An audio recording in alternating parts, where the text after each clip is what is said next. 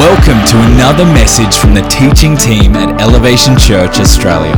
For more information about our church, service times, and locations, visit elevationchurch.com.au. meeting you before. Uh, my name is Marty, and together with Rachel, we get the great uh, honor of uh, leading this location. Thanks, Chris, of Elevation, and it's awesome to have you here this morning.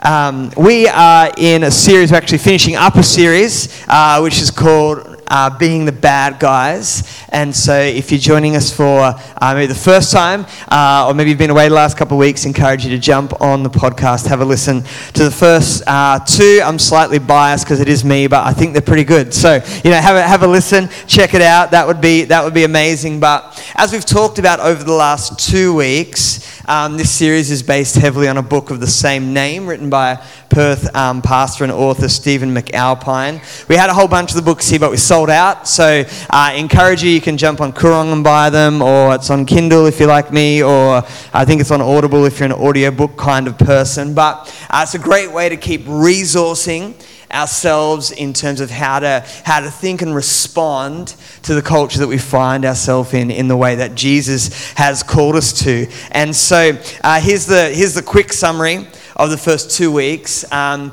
we currently find ourselves uh, in a culture that's shifting quickly, and in some areas has already shifted to a place where many of the classically held Christian core values on identity, sexuality, the sanctity of human life, and what it means to be a person or, or personhood, uh, the term that they use, um, is now seen. So the Christian views are now seen as not only uh, slightly dated and a little bit old, but uh, oppressive, wrong, and even dangerous. Now, what we've got to remember is that there's always been a gap between uh, the general mainstream uh, Australian culture or Western culture, whatever you want to call it, and the core beliefs of following Jesus. But it does feel like over the 20, last 20 years or so that that gap has widened quite dramatically.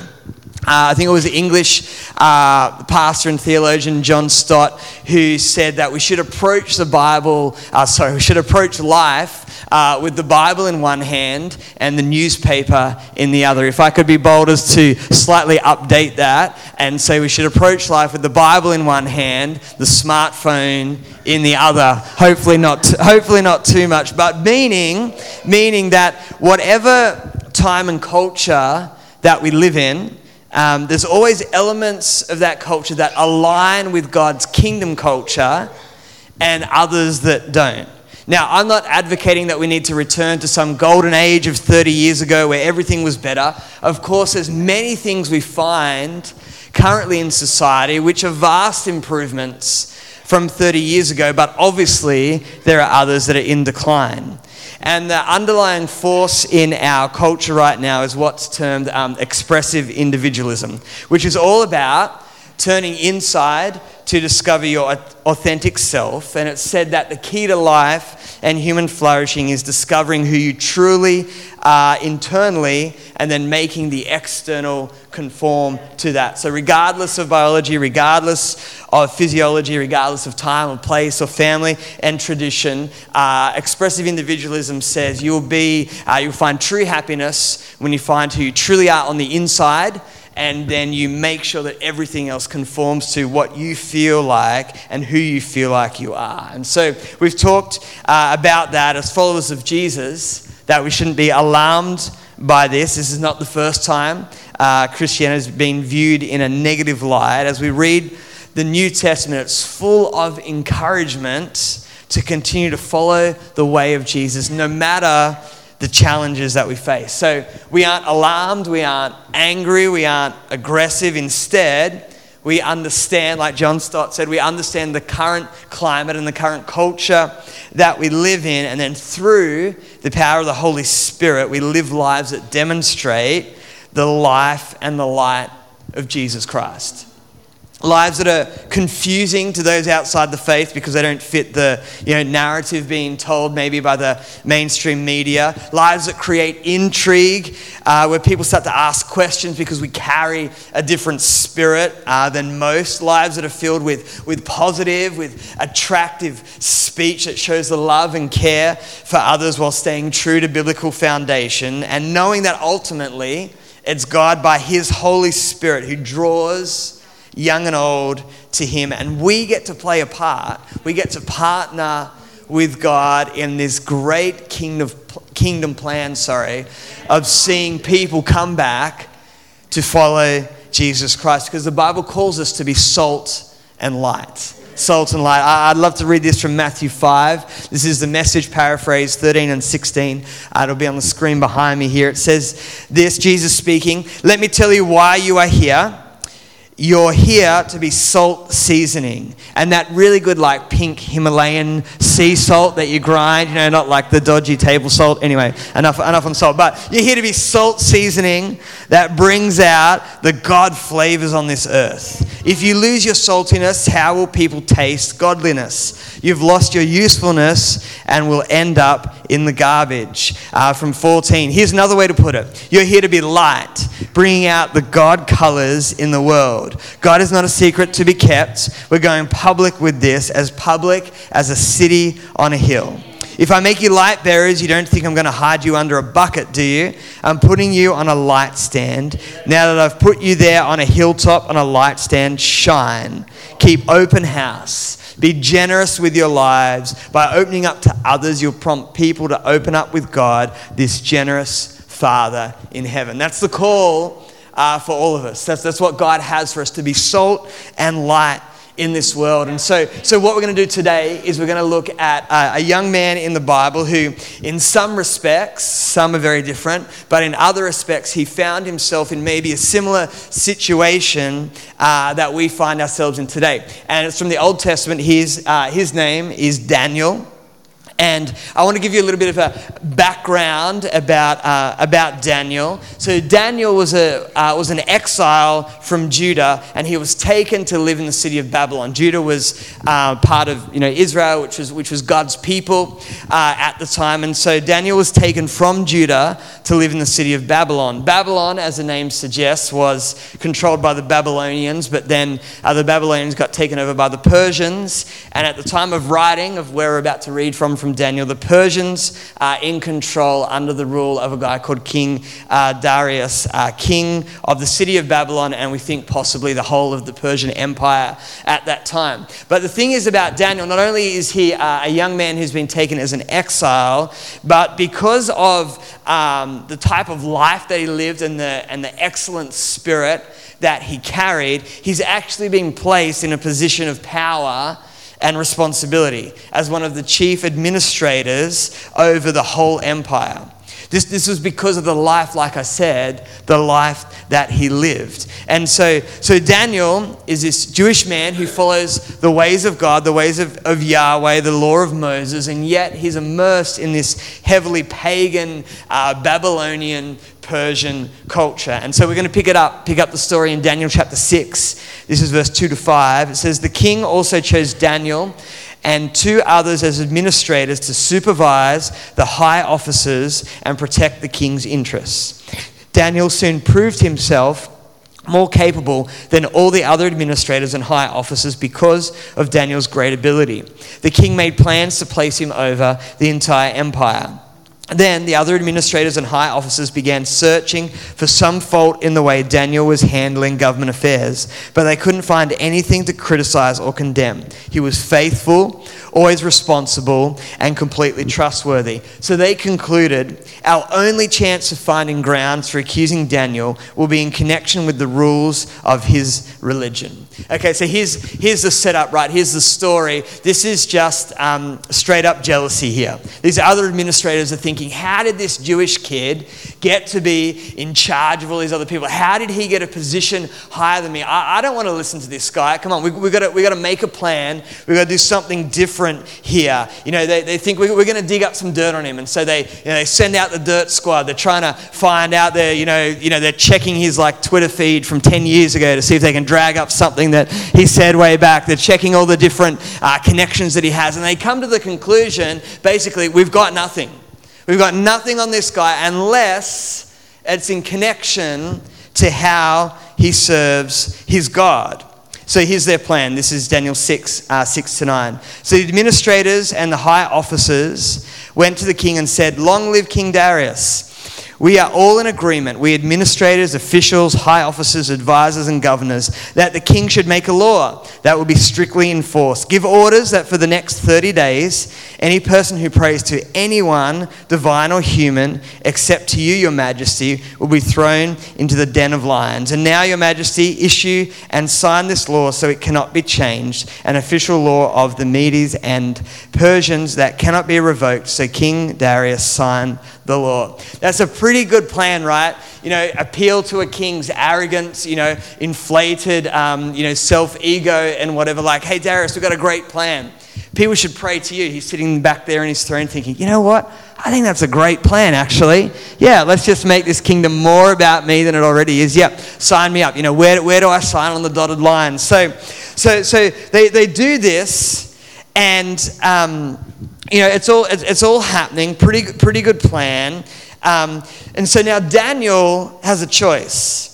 He's immersed in this Babylonian Persian culture, which is not in line with what he believes. He's obviously been going along fairly well because he's been promoted.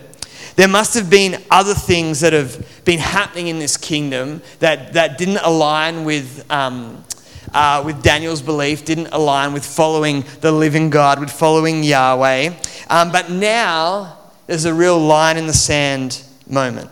What does he do? There's this clear clash between the Babylonian culture and what he should do, and between the kingdom culture. Now, from Daniel today, we want to we want to learn and be inspired by this, this clash, this conflict of culture that he found himself in. Now, now, maybe you find yourself in something like that. I'm assuming yours doesn't probably involve a pit of lions. I don't, I don't, think, I don't think that's in the mix there. But there could come a moment, maybe in your workplace, school, at your university, social group, friendship circles, maybe even in your own family, that is similar to this one, where there's a call of God and there's a clear clash of culture of, okay, I know this is the way of God, but then I know this is what I'm being asked to do. What do we do when we find ourselves in those situations? Let's read Daniel 6:10 to see his response. But when Daniel learned that the law had been signed, he went home and knelt down as usual in his upstairs room with its windows open toward Jerusalem. He prayed three times a day, just as he had always done, giving thanks to his God. So, from Daniel, we are going to finish the story. Don't worry. You're like, I haven't heard this before. What happened? What happened? No, no, we'll get there. We'll get there, I promise. But three things that I believe we can learn from Daniel and learn from God's word about who he is and about how we can respond when maybe we find ourselves in similar situations. Number one uh, is this, if you're taking notes, is that Daniel was faithful. Daniel was faithful. You see, even after the king's law had been declared, Daniel continued to be faithful to what he was already doing. We just read it before, but he went home and knelt down. Um, maybe if we can just flick back to that scripture um, there, Beck. Sorry, uh, Daniel six ten. It says it says that he went uh, he went home and knelt down as usual, as usual. He prayed three times a day. What does it say? As he had always done. You see, Daniel didn't start sowing faithfulness into his life once the pressure was applied. He actually had this rhythm and practice of prayer that, that, that had already been built, that had preceded this law. He had built something in his life. Daniel's response to this new law had begun not when it was announced, but years and years before. You see, Daniel was faithful. Uh, in the little uh, country town that I uh, grew up in in New South Wales called um, Morpeth, if you're into um, craft shops for over 65s and, you know, uh, nice little historic tours and stuff, you would love it there. Uh, it, it, it's amazing. But I remember uh, as, a, as a primary schooler, we did a, um, did a tour around the place and um, part of a you know excursion we really you know we went about 500 meters down the road for our excursion. Woo, yeah so good. Um, but we went to there's a uh, there's an old anglican church uh, in morpeth. Uh, it's called st james's church. And so i remember going there and um, you know they tell you about the history and all that and all that sort of thing. And it was it was built in 1837 i didn't remember that from, from primary school. I googled it last night just in case you think whoa this guy's amazing. No um, but it was built in 1837, so fairly, uh, for Australia anyway, fairly old in terms of, in terms of churches. And it was said that uh, a guy by the name of Lieutenant Close had made a vow to God in 1811 while he was fighting in the Peninsular War that if his life was spared, he would build a house of worship to God. In fact, I think I remember um, for some random reason the tour person saying, actually, a lot of the old houses, a lot of the old houses of worship were built like that. Guys with you know bullets flying past their head, going, God, if you save me, I'll I'll, I'll build you something, I promise. And then you know, here, here, here we go. But but it got me thinking. You know, obviously it's sort of you know worked out pretty well. Whether that was God going, well, I was going to build that church anyway, but yeah, sure, you can have it. You go, you go for it. We'll work, we'll work that into the plan, or, or whatever. We don't know, but um, the plan that God has truly for us is not that we try and cut deals with Him to save us. Not in those moments that we're like, oh God, if you just help me now, I'll do, I'll do anything for you. No, no. The, the ultimate plan that God has for our lives is that we would build faithfulness into our lives every day they would faithfully serve him, they would faithfully, they would faith, faithfully pray. You know, um, maybe you've been listening to this series and, and you're thinking, I, I know what you're talking about. I can see the pressure maybe coming in my place of employment or other areas in the community, but, but I'm not sure how I should prepare for this. Can I encourage you that you prepare by building a life of faithfulness to God today? Today. Don't wait for the pressure to come. Don't wait. You know what? When corporate says this, I'm going to stand up and I'm going to I'm going to be this. Yeah, great. But you know what the first step is? Build faithfulness today. Build, build, build a life of faithfulness today. That's what, that's what Daniel did. He built a life of faithfulness that sets us in that rhythm and motion of following God. You know, being faithfully committed to gathering regularly in community each Sunday, to faithfully choosing to, you know, allocate time to say no to Netflix or social media or Kayo or whatever, whatever distracts you and say yes to God and His word and following after, following after Him, to faithfully choose to respond to the way that Jesus calls us when it, when it, when it comes to the disappointments and setbacks that, that come around our lives, to, to faithfully reminding yourself of the security your security, sorry, an identity that's found in Him, not in what you do, not in what you've achieved or, or who you know or even how other people view you, but building a life faithfully for Him every day and faithfully taking time to stop and listen to the Holy Spirit, actively seeking His direction in your life every single day. You see, Daniel built his faithfulness before it was tested, and that'll be the same for you and I. That's the call of God for us today. So, so what happens next? So Daniel was faithful, number one. Let's, let's read this, Daniel 6, 11 to 13. Then the officials went together to Daniel's house and found him praying and asking for God's help. So they went straight to the king and reminded him about his law. Did you not sign a law that for the next 30 days, any person who prays to anyone, divine or human, except to you, your majesty, will be thrown into the den of lions? Yes, the king replied, that decision stands. It's the official law of the Medes and the Persians that cannot be revoked. Then they told the king, That man Daniel, one of the captives from Judah, is ignoring you and your law. He still prays to his God three times a day.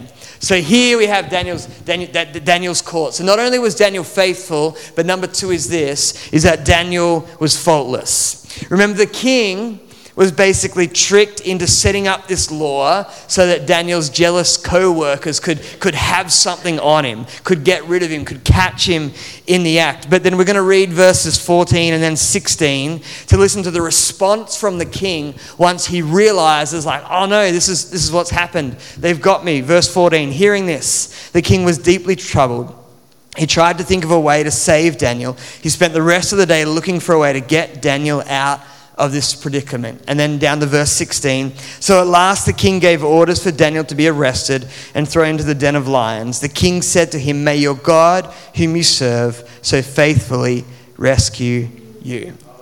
Now, when we hear this word about being faultless, I don't know about you, but it's maybe a little bit scary it can come across as, uh, you know, you, you don't know me. I'm not, I, I'm not faultless. This is, this is sounding a little bit like perfection here. But of course, perfection is impossible. However, I do believe that in our workplaces, in our social groups, in our schools, we can be people empowered by the Holy Spirit who have a faultless reputation. This doesn't mean that you need to be the brightest or the smartest or the most intelligent person in the room or the highest scoring or anything like that.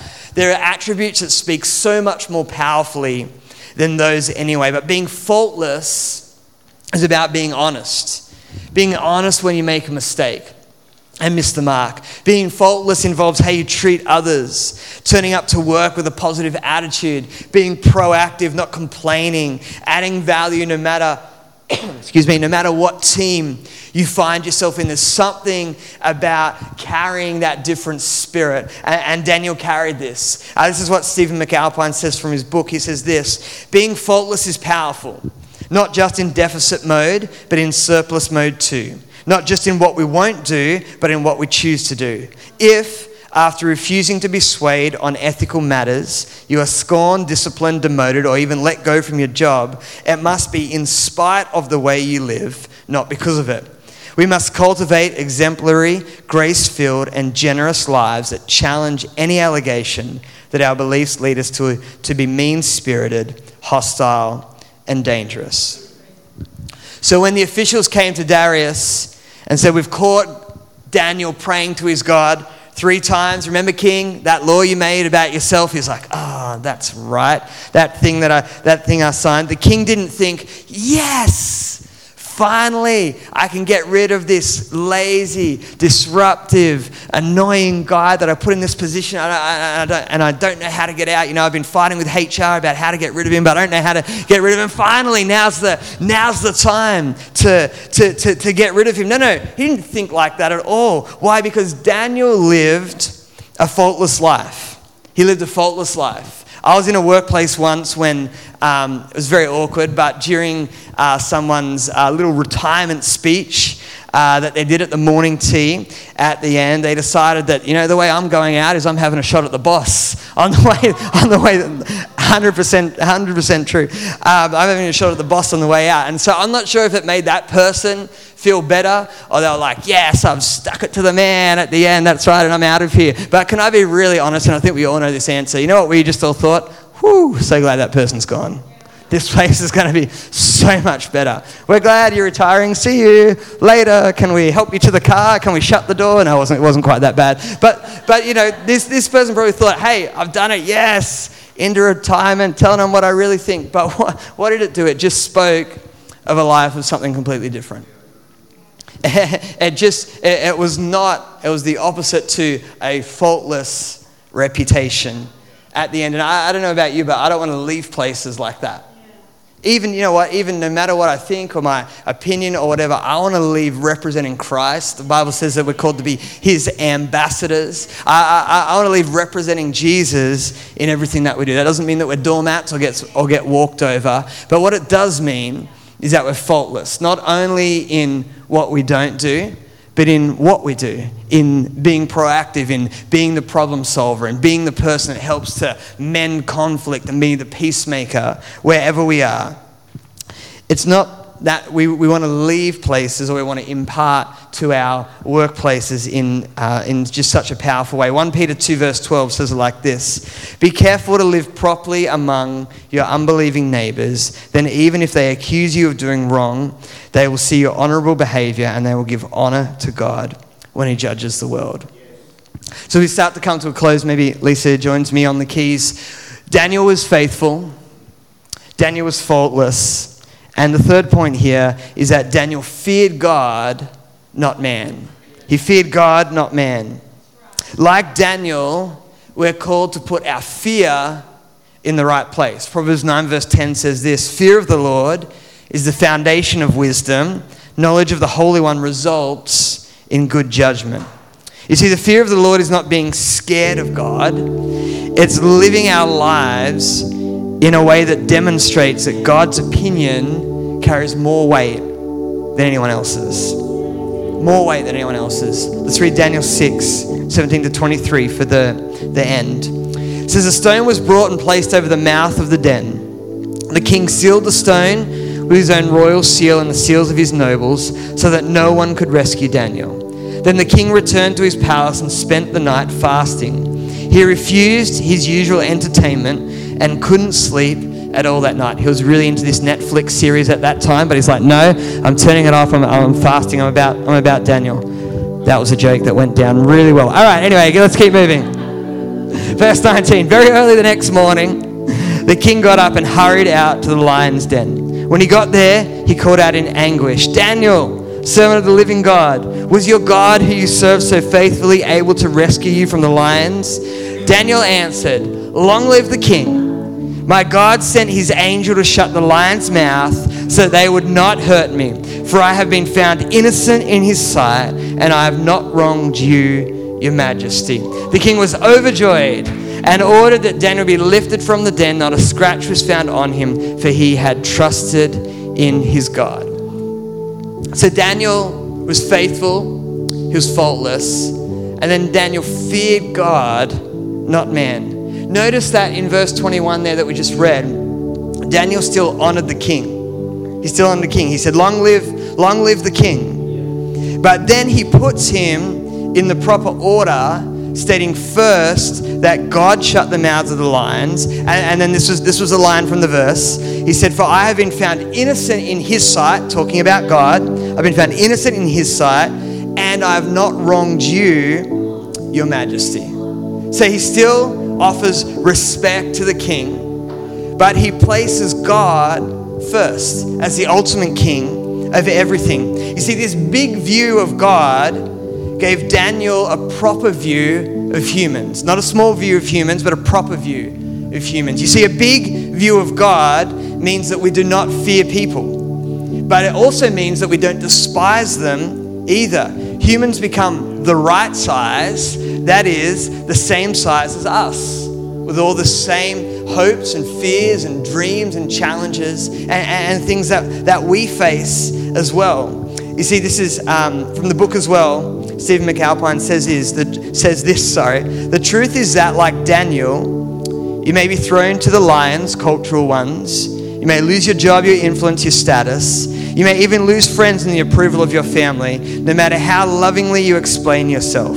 Your honor and respect for your opponent may not be reciprocated. Yet our final hope is that Jesus' resurrection has ushered in a new age. We have not received it fully yet, but the Spirit's down payment means we are guaranteed that scorn, disgrace, and being sidelined are not the end. You see, just like Daniel was faithful, just like Daniel was faultless, and just like Daniel feared God ultimately over man, that's the call on us today. God is calling us to live lives that are, that are faithful to his calling. But the Bible says to, to, to live faithfully, live, live up to the call of God. That, that, that's on your life. That, that, that we're to be faultless in our integrity and, and treatment of others. And that we're to hold that authentic, godly fear that gives us the right size view of God because it's God who we're ultimately serving. And so we view God as big so that we can view uh, each other in the way that God views us and that is on the same level that we all have the same hopes, dreams, challenges, things that we face. But there's something about placing God first in our lives. And you know, the whole premise of, of this series, because this is the final week, and we have, uh, like Rach said, Pastor Miles next Sunday, which is going to be awesome. Encourage you all to be here. But the whole premise of this series was that, in some respects, because of the, the widening gap between what we call kingdom culture, the kingdom of God, and Australian culture, We've got to remember that there's always been a gap. There's always been a gap. And we will be seen, maybe in some respects, as bad guys, but we're not swayed by that. It doesn't cause us to shrink back. Quite the opposite. it actually compels us to reach out more with more love, with more grace, with more time for people, all while staying in line with the truth of God's word and His plan for our lives and His plan for others. So this morning, as we as we close out this series, I'd love to I'd love to pray over you and just declare that the power of God is going to come and fill your life. That whatever you walk into this week, whatever you walk into this afternoon, whether it's work, whether it's family, social groups, whatever it is, that we would understand that God has called us to make a difference. He has called us to influence people's lives. He's called us to, to, to bring the grace and the truth and the mercy of God to our world. So this morning across this place, would you bow, would you bow your heads as we pray? Jesus, I thank you right now for each and every single person here, God. We thank you, Lord, as we launch into the week ahead, God. I just declare that Holy Spirit power will just fill people's lives, Lord God. I declare right now, whatever they're facing, Lord God, in terms of pressures at work, pressures socially, whatever it is, where, where the enemy wants to come against uh, their faith and against their beliefs, we're reminded of your word that says we do not wrestle against flesh and blood we do not wrestle against people, but we wrestle against the principalities and the powers and the rulers in the spiritual realm. And so this morning, God, I just thank you right now. I impart a spirit of victory in the name of Jesus Christ over people's lives, Lord God. We declare right now that you are the one true God, that you alone are the living God. We give you all the honor, we give you all the praise, God. I thank you that you fill each and every person with a spirit of wisdom, Lord God, a spirit of favor right now that they would know how to respond, that Holy Spirit, you would lead them in the words to say, you would lead them in the words not to say, Lord God, and you would fill them with your Spirit, God. And we declare, Lord God, your word that says it's not by might, it's not by power, but it's by my Spirit, declares the Lord. So we thank you for that Spirit infused power touching every heart and every life this morning.